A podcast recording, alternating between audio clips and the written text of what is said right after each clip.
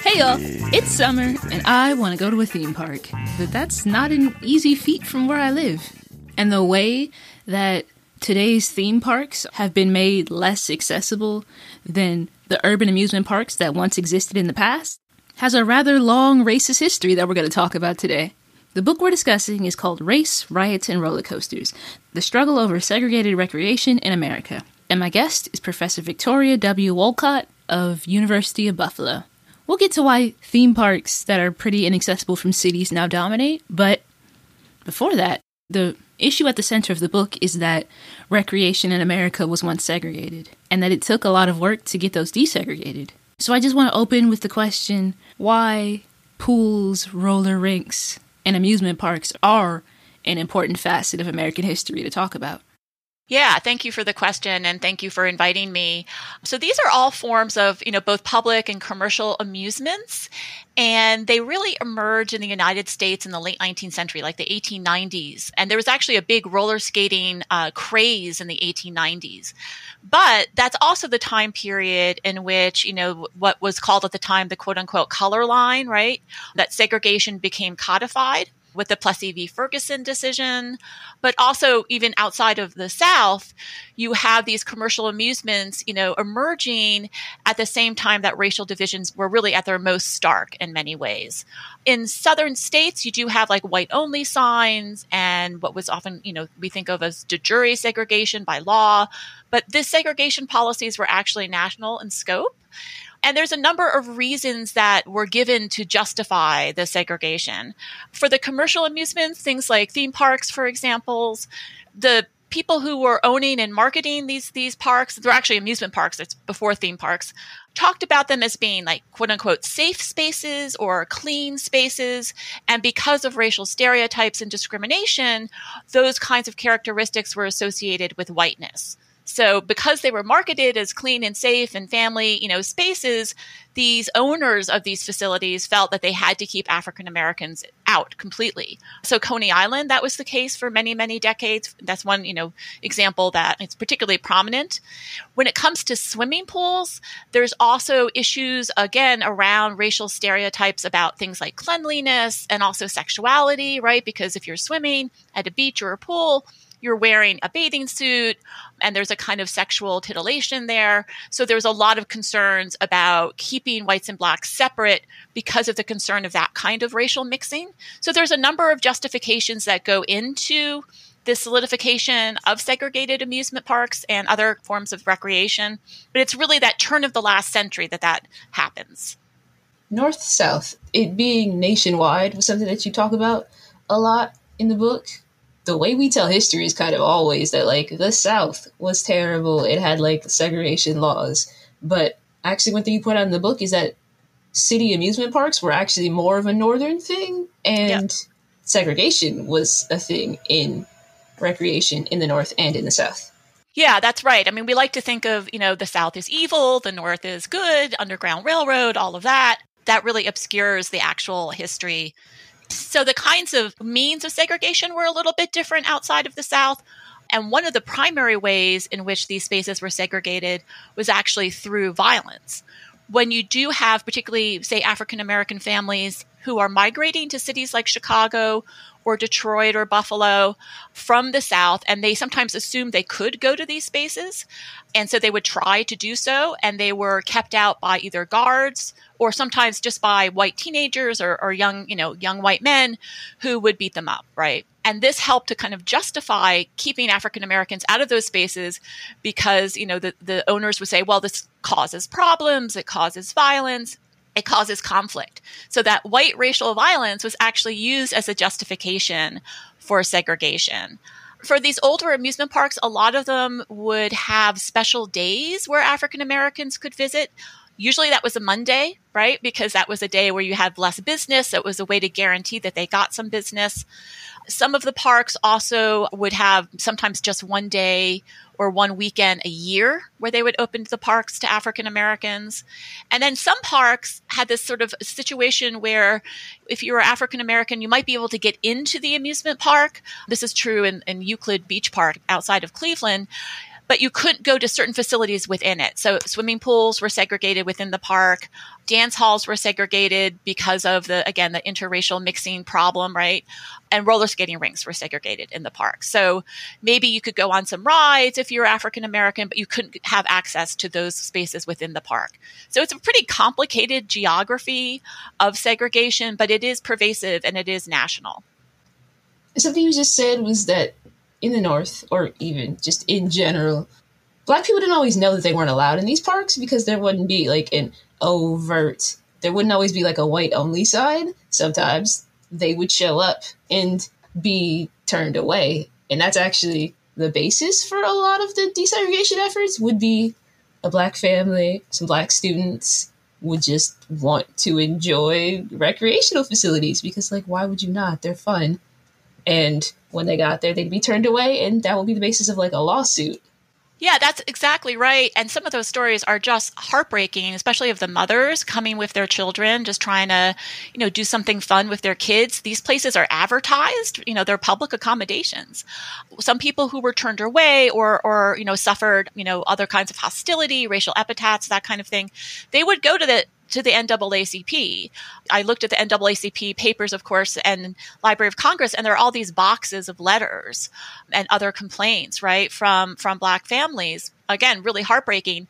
Uh, and the NAACP took some of those cases, didn't take others, but they did try to enforce the civil rights laws that were on the books. So a lot of these northern states, New York State, Illinois, had civil rights laws, state laws from the 19th century, but they just weren't enforced. So often what would happen with these legal cases is they would, the judge would have a very small fine um, that the owner of the rink or whatever it was had to pay. Or sometimes judges would allow that particular individual or that small group of people access, right, but not open up the access for everyone.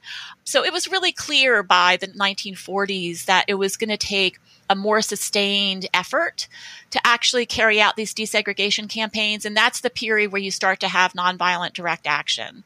And that starts to actually begin to work where the Congress of Racial Equality is the, the most important civil rights group here, but there are other ones as well where they start using direct action techniques to basically do sit ins or skate ins when they went to roller skating rinks, right? Or blocking entrance and doing this, you know, through nonviolent training. And that begins to raise the visibility of this segregation uh, and kind of push the campaign forward.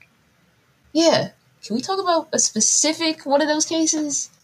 Yeah, sure. So um, one is a Palisades amusement park. That was in New Jersey. It was right across from Manhattan. It's a northern state, right? It actually had some civil rights laws on the books, but Palisades was uh, segregated. So I believe it's 1947 that the Congress of Racial Equality, you know, they began to do these series of sit-ins uh, in front of Palisades and they get beat up, they get arrested. They get beat up both by cops, but also by just, again, white bystanders, right? Kind of these white toughs who are using violence to maintain this as a white only space, which is really common. But they managed to get a fair amount of publicity and a, a lot of attention towards this campaign. And the state of New Jersey actually passes, in, in the wake of this protest, a, a stronger civil rights act called the Freeman Civil Rights Act and in direct response to the civil rights activity, and Palisades Park is forced to open up its gates, right, to African Americans. They still suffered some, it took them a longer period of time to get um, access to the swimming pool. Again, swimming pools are particularly well guarded uh, in many ways. And there's definitely African Americans who, when they finally got in the gates, you know, still faced a lot of racial hostility. But that's a good example of a pretty early successful campaign. And then you start to see this, you know, snowball through the 50s and, of course, into the 1960s as well. Yeah, and part of what's super interesting or important, I guess what your book highlights that isn't often highlighted is that both that this movement started so early that like in the 40s people were out attempting desegregation efforts mm-hmm. and that there was violence against this yeah there's there's a whole lot of aspects of the civil rights movement that we associate with like peaceful protest and violent reaction. But that was part of even desegregating amusement parks and pools. Wasn't there a part of the book where you said in response to one action there were hoses? Oh yeah. that was that happened more more than once right right northern people northern you know police officers or guards using these southern you know tactics against protesters but i think that's one of the things i most want people to take away is that when many Americans, particularly when many white Americans, think about uh, the term race riots, right, they associate that with the uprisings and racial rebellions of the late 1960s, Watts, you know, those those major major uprisings. But in fact, the race riots in the 20th century, the majority of those are riot behavior on the part of whites. So you have, you know, a slew of race riots that happen in 1919 and into the early 1920s, some of those about recreation actually. And that's not about African Americans versus police officers or National Guard. That's about white urban residents who are going into black communities and, and attacking people. You think about something like Tulsa, for example, the wholesale destruction of a black community.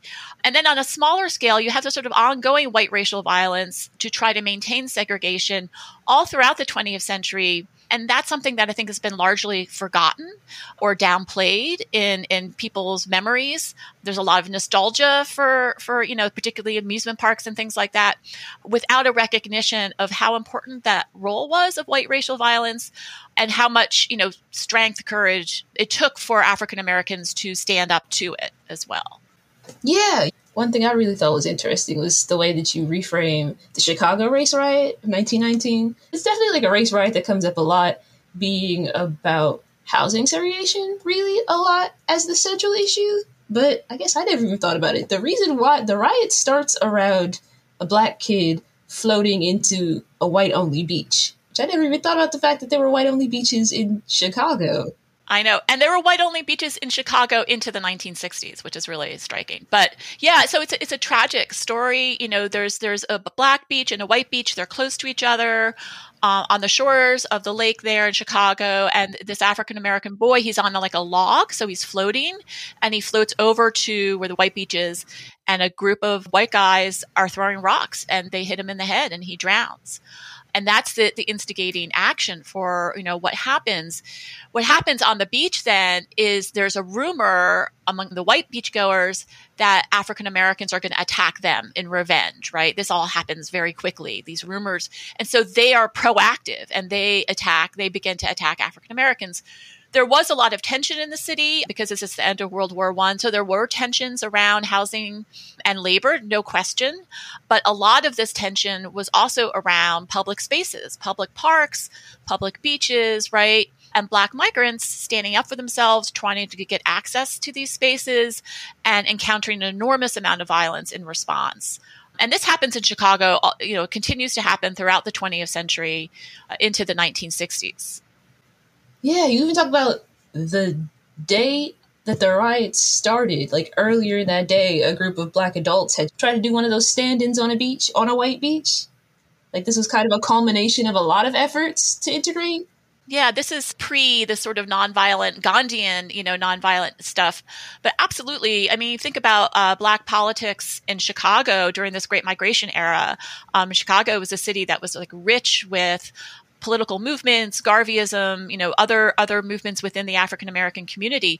So there was a lot of pushback. Um, and again, thinking about African American migrants from the Deep South, you know, reading about Chicago as this mecca of freedom in newspapers like like the Chicago Defender, and then arriving into a city that was so deeply segregated.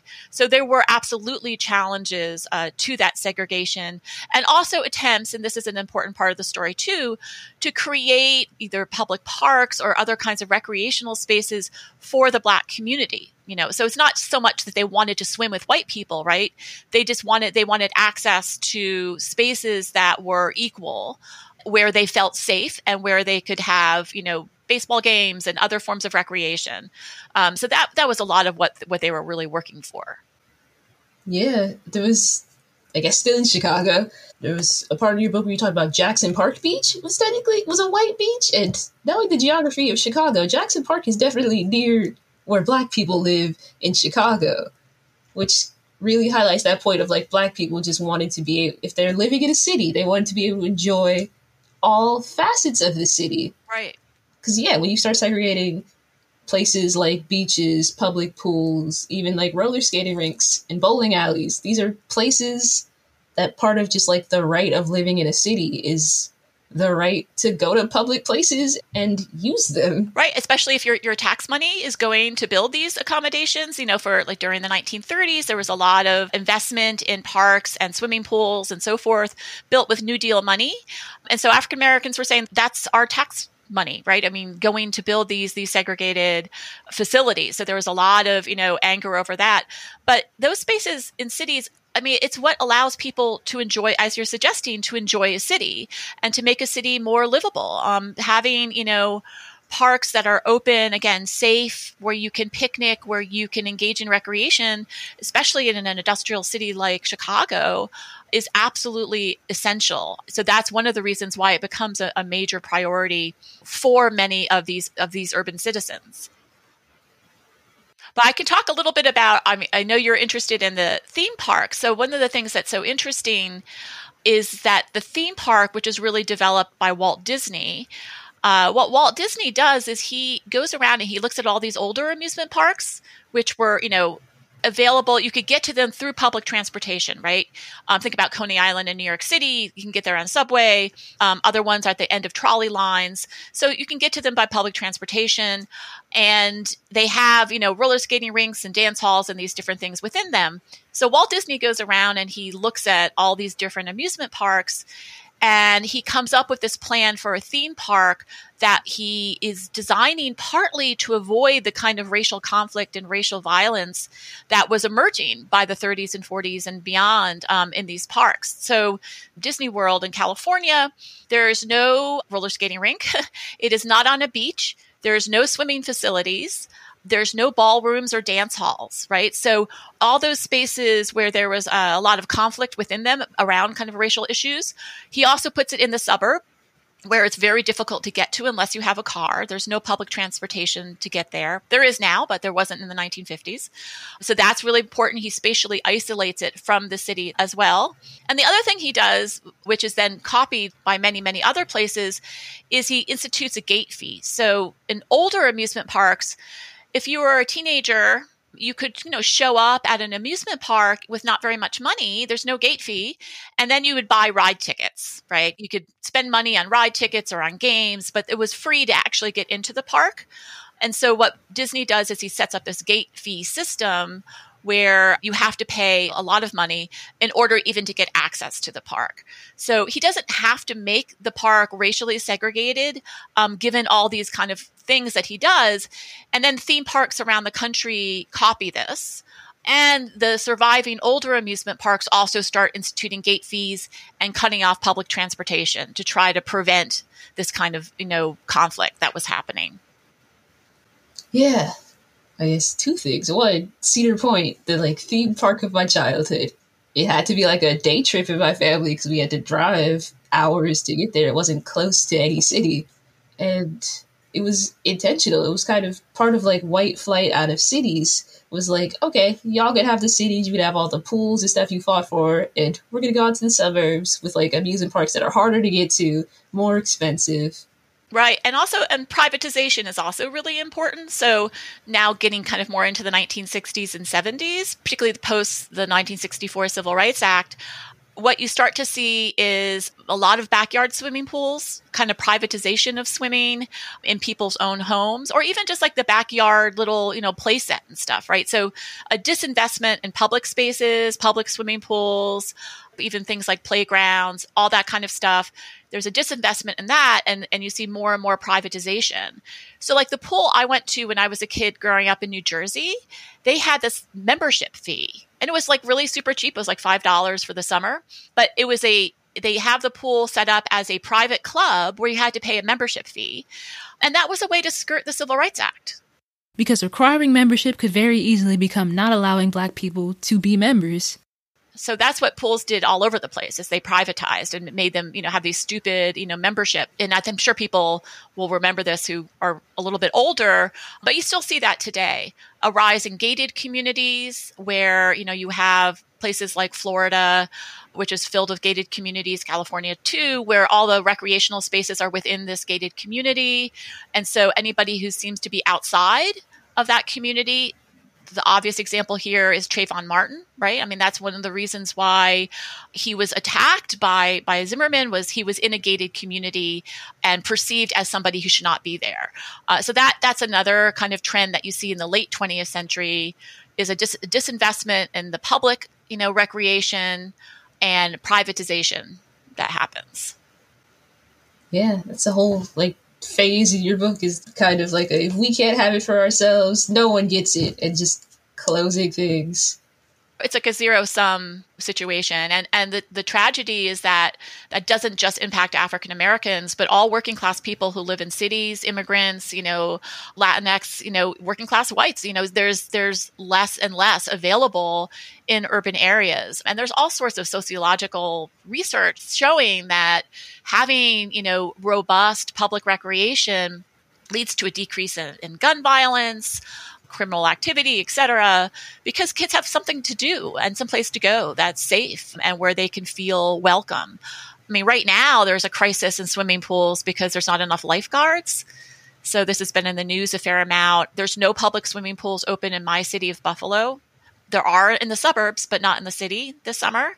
And I know New York City has significantly reduced how much uh, swimming pools they have because they don't have enough lifeguards. And unfortunately the result of that is you know it's very dangerous to swim in natural waters and rivers and stuff around here because we have niagara falls. And we've had repeated incidents of poor kids immigrant kids refugee kids drowning because they're jumping in what looks like safe water and it's not. And they don't know how to swim well. So there's you know there can be really tragic consequences of not having this. Yeah it comes with in, I was actually about to say that I wanted to step back and focus on pools because that was one of the issues. It wasn't even just like the right to use the pool, it was kind of the right to learn how to swim. There were multiple instances in the book where there was the one, there was a Chicago riot where the kid drowned, but there were times when a kid would want to use a pool, would try to like jump into a white pool and would drown because part of the whole segregating pools was that black kids often didn't learn how to swim. It wasn't a thing they learned in schools because of segregation also. So in the end, it was the right to even have that like survival skill of being able to swim. Yeah, so the rates of drowning among young African American children was significantly higher because of that. And you're absolutely right about the schools. So the really well appointed white schools, like the white high schools, all had swimming pools. And post Brown, when you do have some desegregation, those swimming pools are shut down because once you have high schoolers who are African American now beginning to attend these big older high schools, they shut down the swimming pools and they don't teach them how to swim because of this fear again, these this deep seated racial stereotype that that went on. So that was shut down. The Y system, I mean, a lot of kids learned to swim at the Y. The Ys were segregated. They were nominally desegregated in the late 1940s, but many of them remain segregated after that. And black Ys did not have swimming pools often. So the only way to learn how to swim would you'd have to go to the, the white Y. So there's this very, very long legacy around swimming, around who gets to learn how to swim and who doesn't. And it's had generational consequences. I mean, I know, you know, there, there are certainly groups. I know there's a group here in Buffalo where they're actually teaching adults to swim as part of kind of trying to, as a kind of reparations in a sense to try to give them those skills, you know, later in life. But it's dangerous. It's very dangerous because if particularly, you know, in places that are very hot like the South, you know, kids are going to try to, they're going to jump in a pond. They're going to jump in, you know, they're, they're hot. That was and continues to be very dangerous. I want to take just like a quick detour into bowling because I didn't realize that the American Bowling Congress didn't allow black members for a long time but yeah, they supported segregated bowling alleys. And this isn't even so bowling it's a great example because, you know, on the one hand, although uh, obviously these stereotypes are deeply disturbing and completely wrong-headed, but you can sort of see how dancing together, swimming together, might be particularly problematic for white supremacist ideology. Bowling seems less so, and yet that too was a segregated space. There was huge conflicts over over bowling. And I think part of that is the whole idea of like when you're engaging in recreation, you're kind of letting your hair down, you're relaxed, and that there was a lot of anxiety around being that kind of relaxed and letting your hair down in a mixed group. That was part of what they were sort of thinking. But actually, what ends up breaking some of the bowling segregation, at least outside of the South. It persists in the South for until the Civil Rights Act, is labor. So unions, if you're in a union, right, middle of the 20th century, unions were much more significant. If you're in a union, you know, you're going to go bowling, right? It's a working class activity. So when you had the Congress of Industrial Organizations form in the 1930s, they actually worked really hard to recruit African American workers into the union and they wanted these black and white workers to be able to recreate together. So they tried to go to a bowling alley and they wouldn't be able to do it. So it was actually the union who really pushed against that segregation, and a lot of the alleys desegregated as a result of that. So it sort of shows you how organized labor can be a force for desegregation in that period. Again, some places, you know, um, there's a famous thing in, in Orangeburg, South Carolina, a bowling alley that refused to desegregate after the Civil Rights Act. So, so in some cases, it took much longer, but it is pretty remarkable. you mentioned the Civil Rights Act, and I guess before we get there, these efforts took decades because recreational facilities exist in most major cities. There were multiple of them, and along the way towards the Civil Rights Act, there were just constant efforts. There were the kind of sit-ins you were talking about, where black people would be like, "If no one, if we can't get in, no one gets in," trying to take their revenue away. There would be boycotts. There would be these lawsuits, and that was decades and picked up by the civil rights movement that the nonviolent direct action that we associate with the civil rights movement started decades before in amusement parks, roller rinks, pools.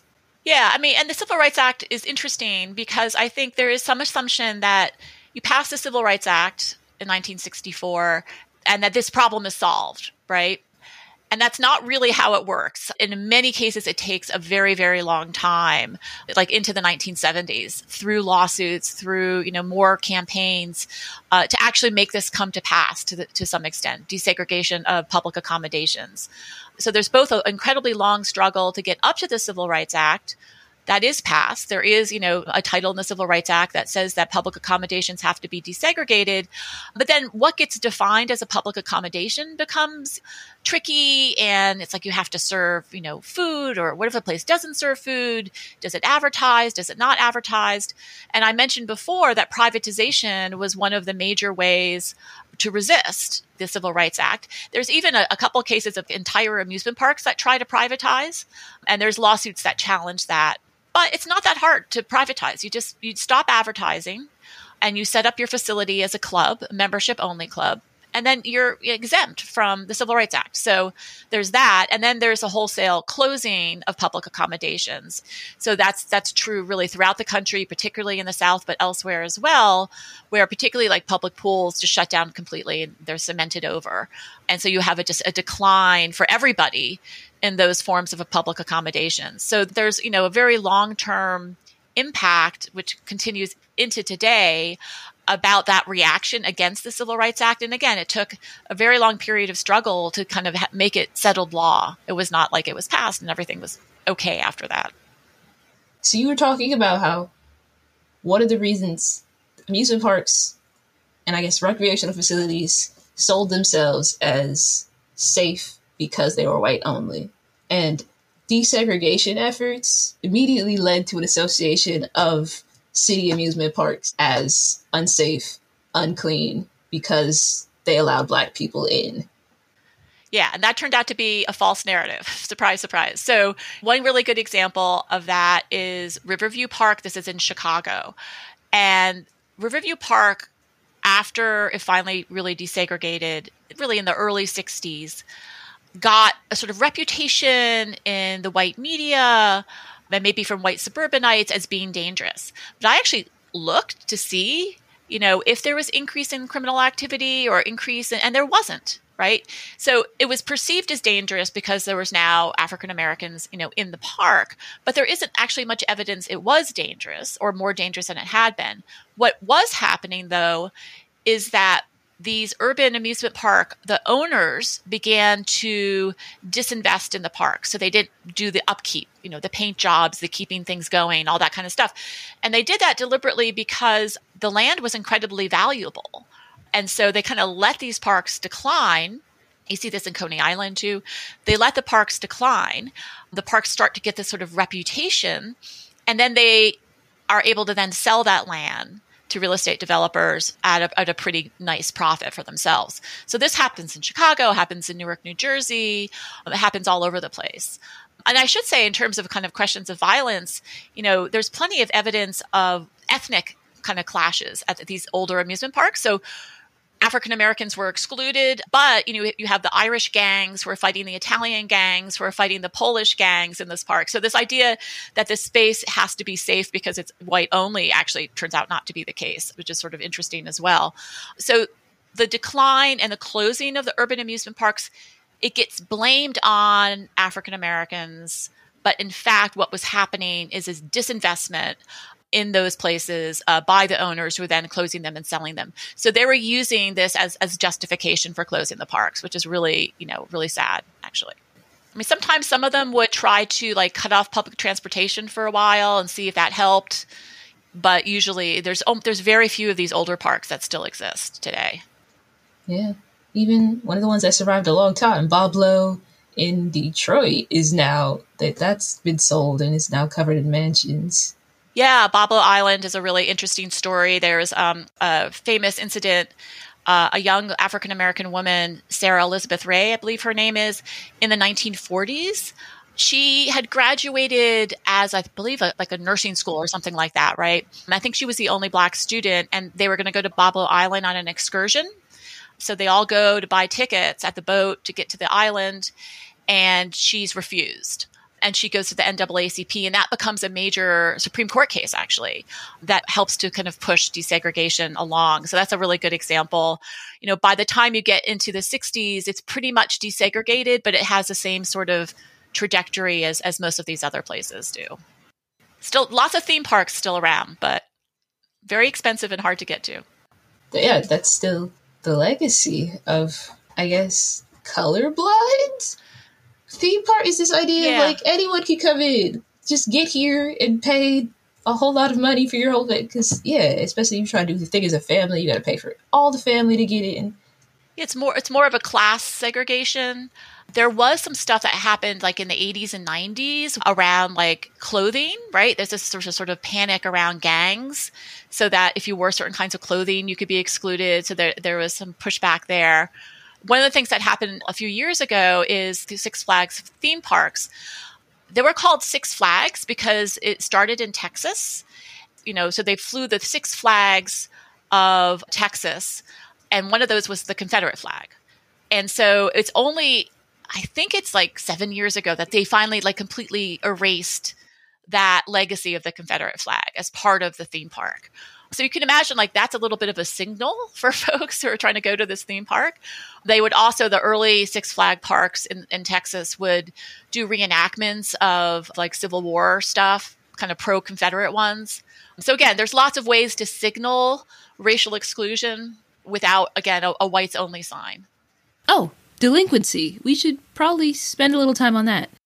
In the 50s, there was a, a riot that happened near uh, Buffalo, actually, around this that kind of white violence I was talking about, the white teenagers and sometimes you know young 20 year olds, whatever, guys mostly, but not always beating up you know African American families that are trying to go to these places. That gets dismissed as juvenile delinquency.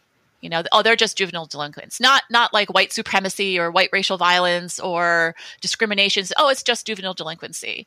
And so there's a way in which that narrative just sort of dismisses what's actually happening on the ground in these conflicts as the challenges become increasingly strident and significant and the backlash against those challenges, that just gets dismissed as teenagers being teenagers.